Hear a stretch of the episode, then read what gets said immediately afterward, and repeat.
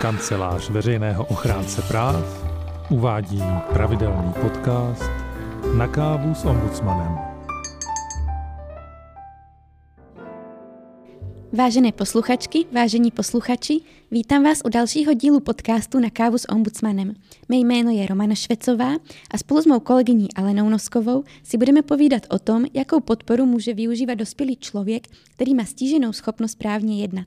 Obě pracujeme na odboru ochrany práv lidí se zdravotním postižením. Ahoj Ali. Ahoj Romy, zdravím všechny posluchače. Právní předpisy a další pravidla jsou v dnešní době kolikrát hodně složitá a problém porozumět jim má téměř každý. Můžeš nám proto říct, kdo může využívat podporná opatření, o nichž budeme dnes mluvit? Začala bych tím, že dnes se budeme bavit o právním jednání, tedy takovém jednání, které má právní následky. Člověk jim získává práva nebo povinnosti. Právně jednáte, když si koupíte počítač, uzavřete nájemní smlouvu nebo požádáte o invalidní důchod. A způsobilo správně jednat, takzvanou svéprávnost, získává člověk postupně. Plně svéprávným se stane v den svých 18. narozenin. Některým lidem ale činí právní jednání potíže i v dospělosti.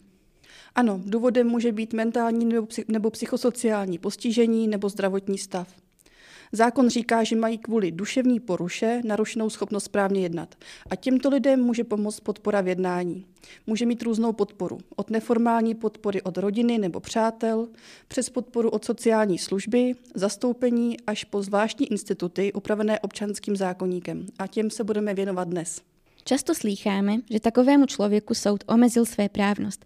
Je to jediná možnost, jak chránit lidi, kteří mají potíže právně jednat? Není to jediná možnost a dokonce je možné ji použít až v případě, že nepostačí některé z mírnějších opatření.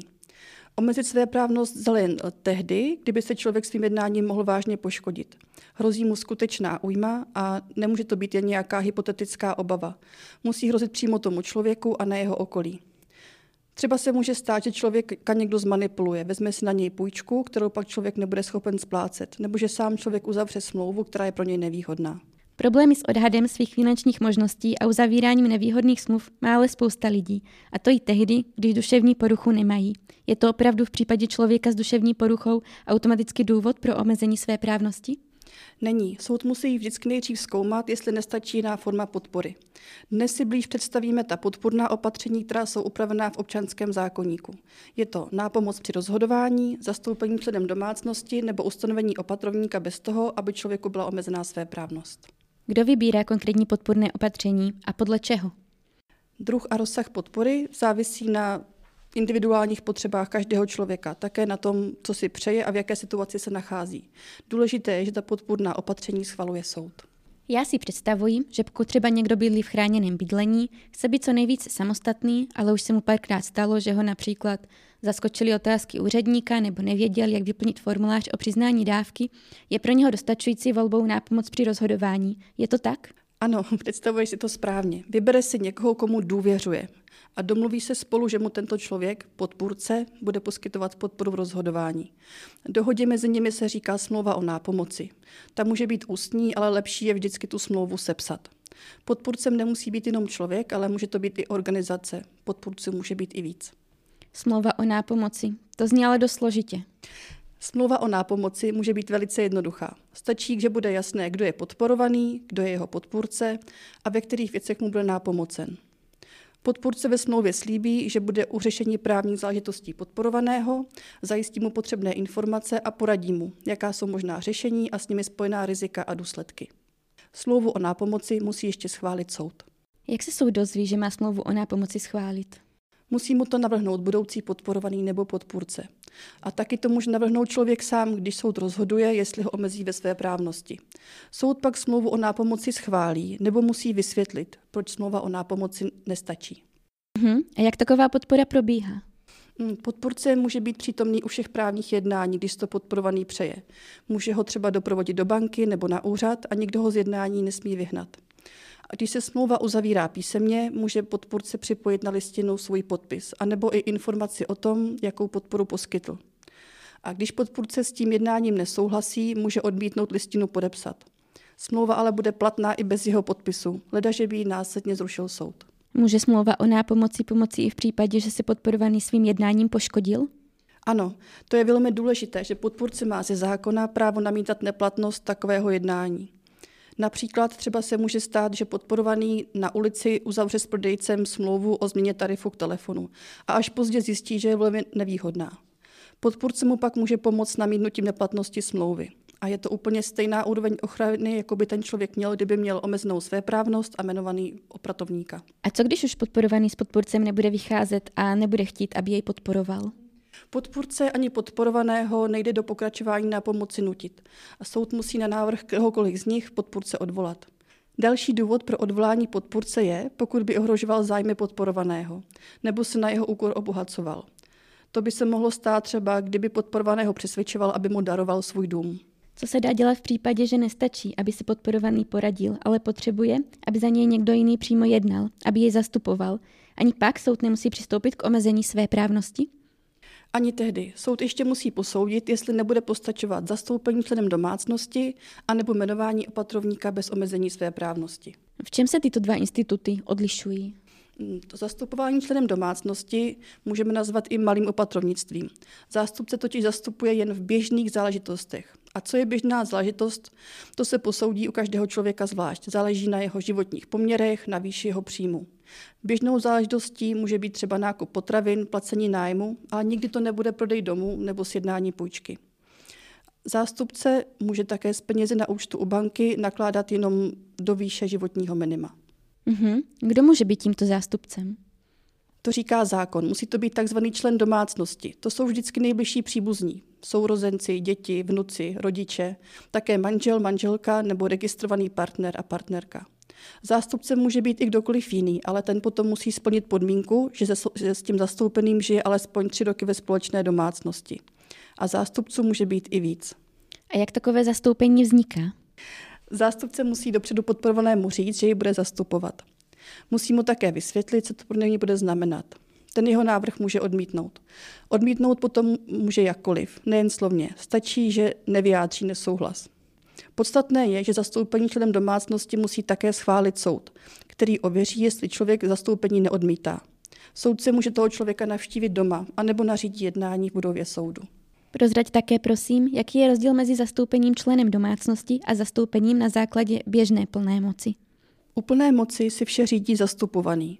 U zastoupení členem domácnosti je více iniciativy na straně zástupce, protože se jedná o podporu člověku, který má z důvodu své duševní poruchy narušenou schopnost právně jednat. A navíc o tom zastoupení musí rozhodnout schválit ho soud. Zástupce za členů domácnosti pak obstarává všechny běžné záležitosti, které jsou potřeba.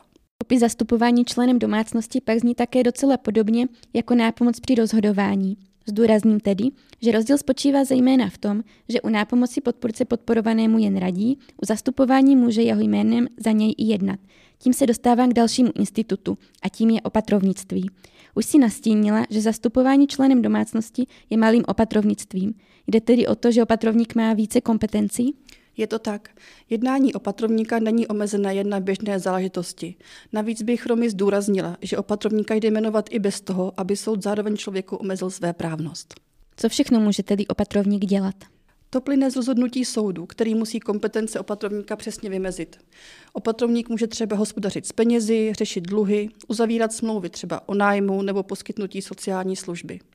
A další obecné povinnosti pro opatrovníka potom vyplývají ze zákona. Musí bát o to, aby opatrovanec žil podle svých přání a představ, pokud to jenom trošku jde.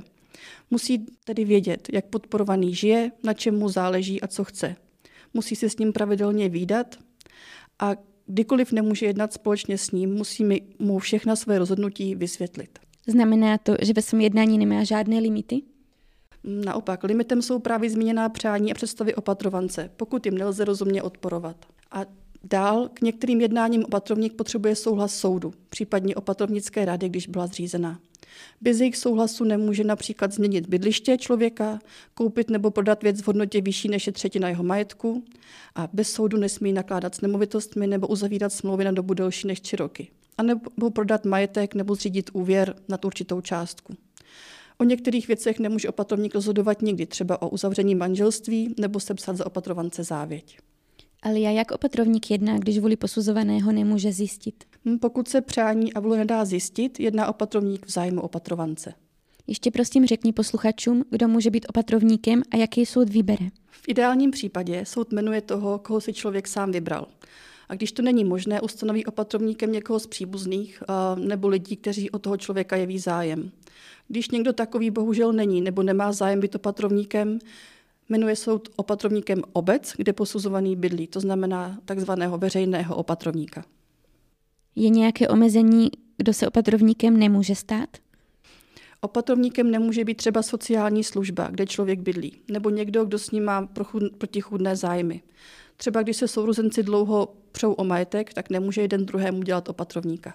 Co dělat, pokud nesouhlasí opatrovanec nebo někdo z jeho okolí, jak opatrovník pracuje? Hmm, kdokoliv, nejenom ten opatrovanec, se může obrátit na opatrovnický soud a ten může zasáhnout. A v některých případech je možné obrátit se i na ombudsmana. Na něj se tě zeptám ještě později. Teď mi ale prosím řekni, když soud nenajede vhodné mírnější opatření a přistoupí k omezení své právnosti, jak vypadá takové řízení? Jak se zahájí? Hmm, návrh na zahájení řízení může podat kterýkoliv člověk, třeba příbuzný nebo ošetřující lékař, ale také poskytovatel sociálních služeb nebo nějaký státní orgán. A soud může zahájit řízení také sám, když se dozví, že je to potřeba. Posuzovaní mají v takovém případě právo na opatrovníka pro řízení. To je někdo jiný? Mm-hmm. Opatrovník pro řízení je jiná osoba než opatrovník, kterého soud jmenuje při omezení své právnosti. Opatrovník pro řízení posuzovaného zastupuje v jeho průběhu a chrání jeho práva. Na základě čeho soud o omezení své právnosti rozhodne? Rozhodne podle důkazů, které si naschromáždí. Soud vždycky nařídí znalecký posudek, kde soudní znalec posoudí existenci duševní poruchy a co člověk sám zvládá. Znalecký posudek by ale nikdy neměl být jediným důkazem v tom řízení. Soud musí také člověka zhlédnout a to jde provést i mimo soudní budovu, třeba u člověka doma. Důležitými důkazy jsou také výslechy svědků, třeba pečujících osob, pracovníků sociální služby, kolegů z práce, kteří vědí, co v reálném životě člověk zvládne sám a kde mu případně hrozí újma. Lidi rovněž často zajímá, co se stane, pokud člověk jedná tam, kde ho soud omezil ve své právnosti. Takové jednání není automaticky neplatné, jak to platilo dřív. Rozhodující je, jestli si člověk jednáním tam, kde byl omezen, způsobil újmu. Pak může opatrovník jeho ochraně namítnout neplatnost takového jednání ale i člověk s omezenou svéprávností má právo na nerozumné, špatné rozhodnutí, pokud jej neohrožuje. A opatrovník může jeho jednání schválit dodatečně. Stále také zaznívá, že je někdo zbaven své právnosti. Můžeš to prosím uvést na pravou míru? Nikdo nesmí být zbaven své právnosti úplně. Své právnost dá jenom v některých oblastech omezit. A nikdo také nesmí být omezen v běžných záležitostech každodenního života, například na to udělat drobný nákup nebo si koupit jízdenku na MHD. Omezit svéprávnost taky je možné nejdéle na tři roky, ve výjimečných případech na pět let a soud pak znovu musí posoudit, jestli nenastala nějaká změna a omezení svéprávnosti případně rozhodnout znovu. Lidé často argumentují tím, že dnes zmíněné mírnější instituty jsou nedostatečné, zejména jako způsob ochrany, pokud dojde k právnímu jednání, které poškozuje podporovaného. Je pravda, že alternativní opatření nejsou ve společnosti pořád příliš známá a u některých lidí proto nebudí důvěru. Ve skutečnosti je ale dobře zvolené podpůrné opatření nastavené podle skutečných potřeb a schopností člověka dostatečné. A míra ochrany třeba před uzavřením nevhodné smlouvy u omezení své právnosti a smlouvy o nápomoci je srovnatelná. Namítání neplatnosti právního jednání probíhá podle stejných pravidel. A musíme mít na paměti i důstojnost lidí, o jejich své právnosti rozhodujeme. Česká republika je vázaná Mezinárodní umluvou o právech lidí s postižením a podle té musíme uznat právní způsobilost všem lidem bez rozdílu. Ještě určitě všechny zajímá, jak může ohledně podporných opatření pomoci ombudsman.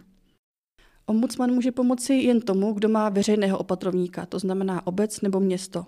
Pak může ombudsman šetřit, jestli opatrovník pracuje správně. V ostatních případech je potřeba se obrátit na soud. Ali, děkuji ti za vysvětlení. Nyní bych chtěla ale přizvat také pány Tomáše Červeného a Lukáše Kudličku, kteří mají osobní zkušenost se svým omezením své právnosti či s opatrovnictvím. Dobrý den oběma. Dobrý den. Dobrý den. Pane Červený, vaším opatrovníkem je vaše maminka. Mohl byste nám prozradit, co zvládáte sám a opatrovníka byste k tomu ani nepotřeboval?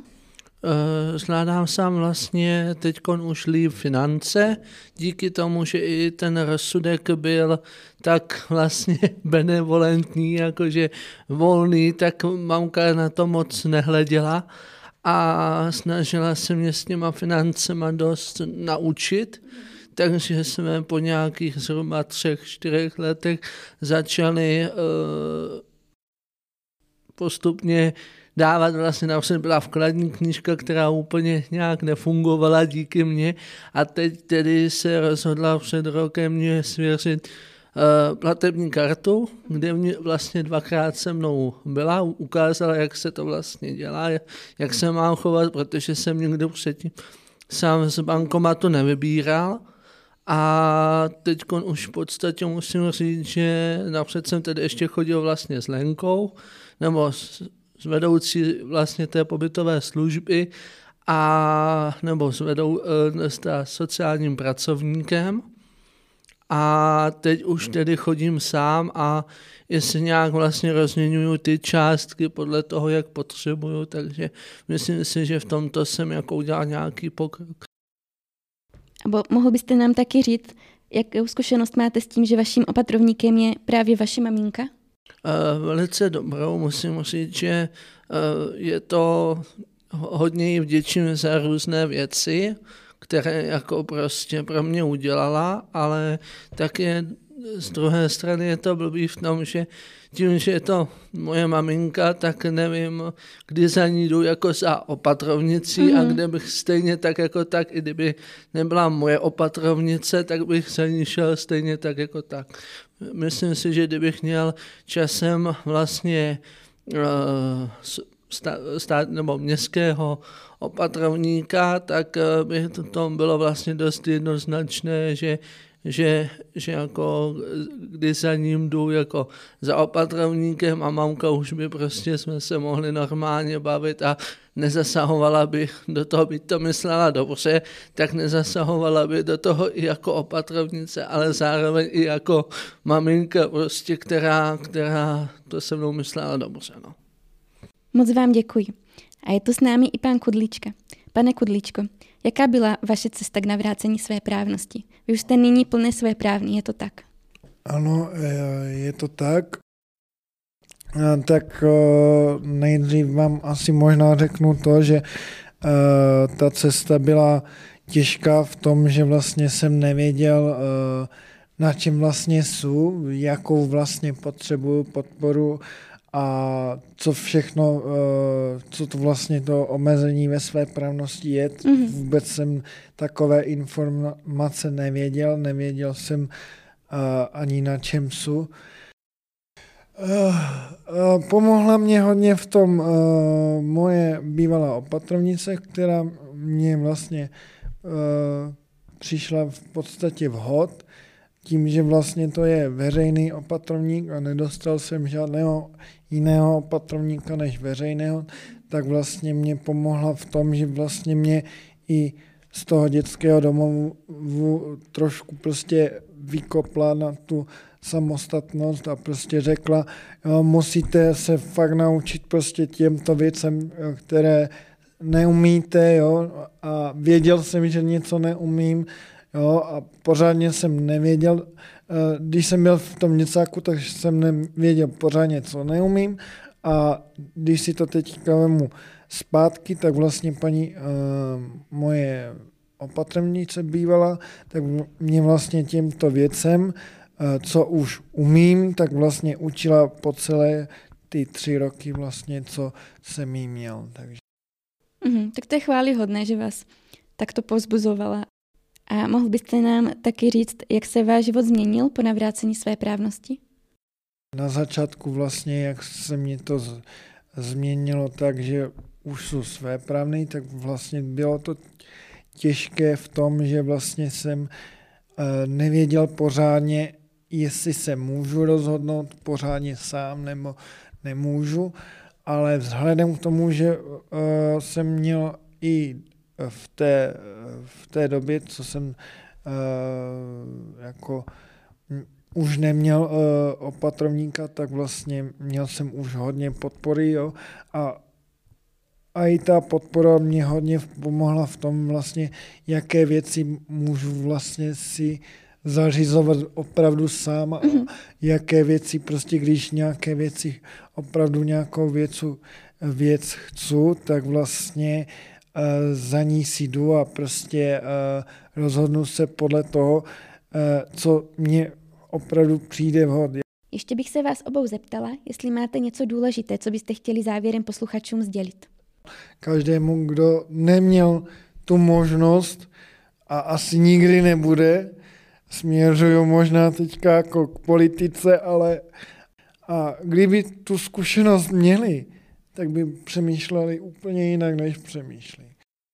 Když bych chtěl říct jenom, že opravdu je to o tom vlastně se najít nějaké možná pro ty rodiče takový zkaz, pokud dělají jako opatrovníka, takže by měli myslet nejenom prostě naučit se rozdělovat prostě, kdy jednají jako opatrovník a kdy jednají jako rodič, že potom to těm dětem dost, my to myslí a dobře, tak jim to dost komplikuje život že by ty mamky fakt měly, nebo kdokoliv z rodiny, kdo dělá někomu opatrovníka, tak by měli, ano, měli by myslet na to dobro toho svého potomka, ať už nebo vnuka, strýce, ta synovce, nebo já nevím, co všechno prostě, kde, kde jako to je možný, ale že i, uh, se musí naučit i ten ten člověk, který je vlastně omezený v té své právnosti, nebo takto, tak se musí naučit převzít za to nějakou zodpovědnost. Víc, víc prostě,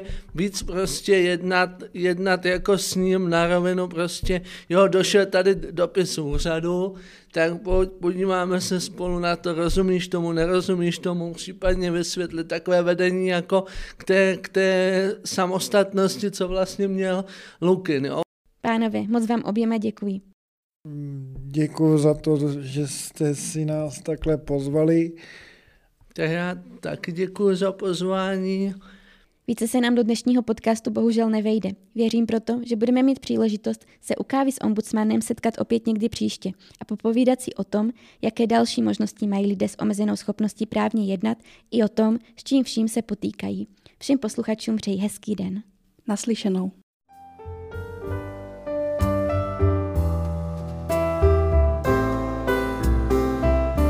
Máte-li návrh na témata, kterým bychom se mohli v našich podcastech věnovat, napište nám ho na e-mail podcasty zavináč ochránce.cz. Děkujeme.